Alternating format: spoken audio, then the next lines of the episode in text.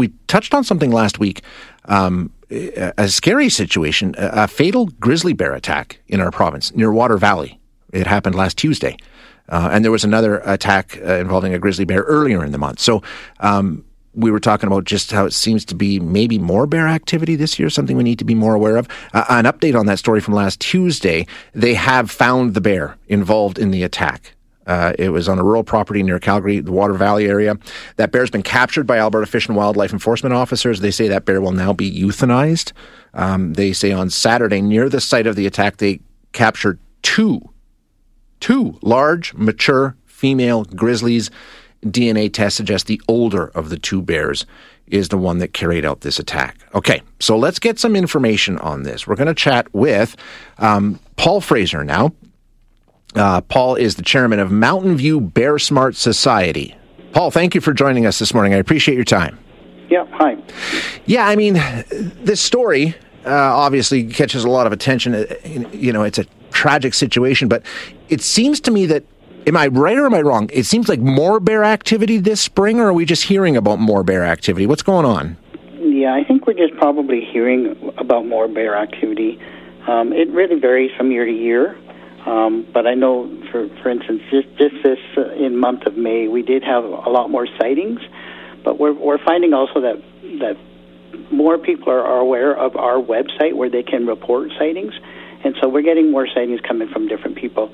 Uh, the, the thing is too is. Um, people are more prone to, to report grizzly bear sightings than they are to report black bear sightings. Sure. So we get both both of those as well. So, but we do know that the, the bear population in what we are in bear management area four, and the bear population, the grizzly bear population has increased in this in this BMAs from 2005 to 2018. It has almost doubled.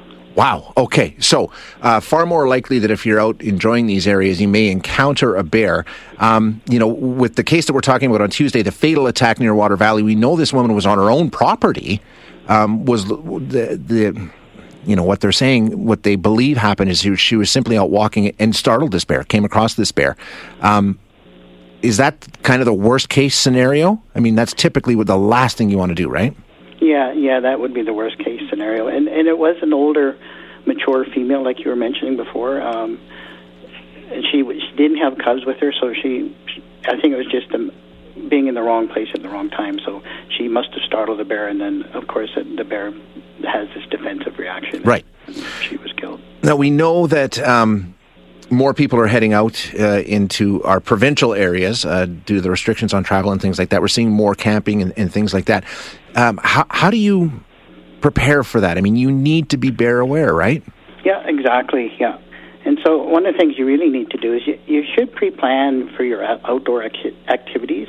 So, that there are various places you can go and, and, and look up, for instance, national parks, provincial parks, uh, even our, our Mountain View Bear Smart. We, we provide information of where bears are being sighted, so you have a good idea. Okay, if this area I'm going into, are there, have there been bears sighted there? And if there are, then you can at least expect or anticipate. Uh, I mean, all of Alberta, there's pretty much a lot of it is bear country, but you, you can pre plan your outdoor activities and be aware of where you might expect to see bears.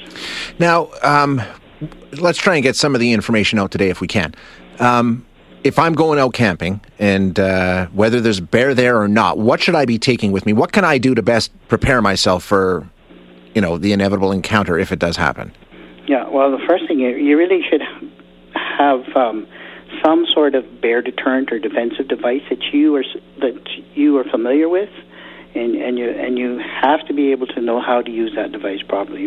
It's primarily if you want to use bear spray. Um, they they have things like bear bangers and bear flares and stuff like that, but those can ignite in, in dry conditions like we're having right now. So we certainly don't recommend those. You can use an air horn, but the best thing, of course, is is to have bear spray with you. Have it accessible. Don't have it in your backpack. Have it on your on, on yeah. a holster or chest, and, and have it ready to be used. Um, no, uh, you really should be paying attention to to uh, your surroundings. Look for for signs of bear you, you know you've got bear scats, you have tracks, you can where they've turned overturned logs or rocks or something looking for food. If you go into an area where you anticipate that there's good bear food, then really uh, you should be expecting bears there too. So just really pay attention to your surroundings when you're out and wandering around. And I've heard make noise. Yeah, make noise. Travel in groups. You're safer in groups than you are by yourself. Um, and more more people you have in a group, that the more noise you're going to make anyway. And then if you do encounter a bear, you, you really want to stay together, keep your group together, nice and tight. If you have a dog, that dog should be on a leash. It should not be free ranging because it, it may go out and, and encounter a bear, and then the bear may be defensive, and that dog will come back towards you, and it'll bring the bear with it. So right, exactly, yeah. Um, the the one thing we always hear is what to do. Okay, uh, we, we've done all those things, and for whatever reason, it hasn't worked. Now we're involved in a bear encounter. Mm-hmm. What is the right response? Is it true? It depends on what kind of bear it is that you've run into.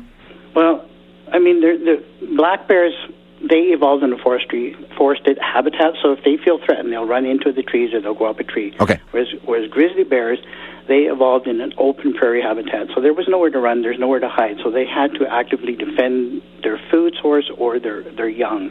So that that's the difference. Is that a grizzly bear be, tends to be more aggressive than a black bear if if you encounter one.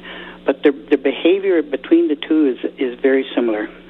Whenever they encounter human, they react in the same way they would react to another bear. So you have what you call defensive behavior and you have non-defensive behavior.